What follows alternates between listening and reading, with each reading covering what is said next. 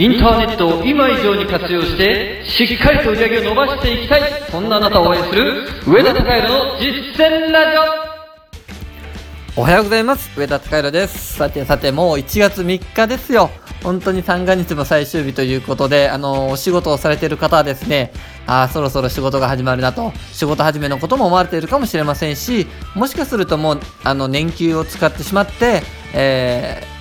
土日をね明けてからのお仕事の方の方が多いかもしれませんよね。ただまあ少しずつこの三が日というものの終わりということで寂しい気持ちになっている方が多いんじゃないかなと思います。えっとこれもですねやっぱり、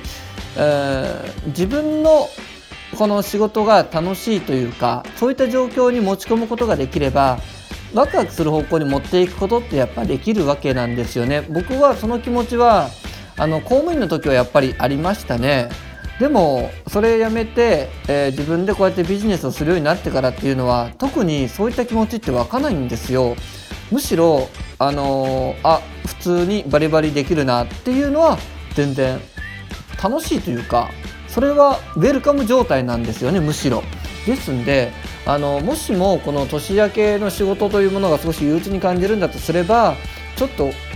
ちょっと考え直した方が良いかもしれませんね。ということはあお伝えをしていこうと思います。はい。ということで実践ラジオ今日のテーマに入っていきましょう。今日のテーマはですね経済的に成功するならば神様は大事にした方が良いというテーマです。経済的に成功するならば神様は大事にした方が良いです。はい。どういうことかっていうとですねまあ今日まではですね一応三が日ということなんでちょっとまあ、正月絡みのことをお話ししようかなと思うんですけれども多くの方が初詣に行かれたと思います。で、えーまあ、いろんな願い事をされたと思うんですけれども、えーぜひですね、まあ、経済的に成功をつかもうという気持ちのある方ばかりですから、えーこの神事ですねあの神様関係は大事にした方が良いよということをちょっと頭に置いておいていただきたいなと思います。もちろんですね、神様をもう盲信してしまって、もう神様第一だみたいなことになってしまうのはちょっとどうかなって思うんですけれども、でまたあの神様を信じるからなんとかなるみたいなそれも僕は違うというふうな考え方を持っています。結局心の持ちようですからね。あの神様が何かをしてくれるんじゃないんです。そこに対してちゃんと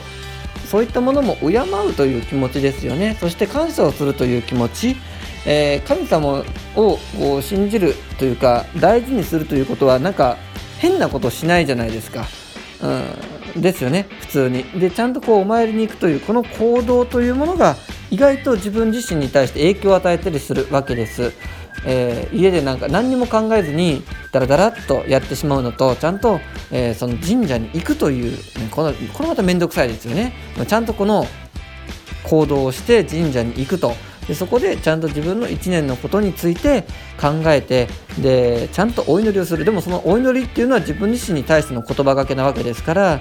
えーそれは自分にもろに跳ね返ってきているわけで例えば2019年絶対に月収継続月収30万円が作れますようにっていうこのお祈りをしたとする。もしくは作るように頑張りますっていうふうに言ったとする。それは自分自身に対しての誓いでもあるわけですからやっぱりあ間接的というかあの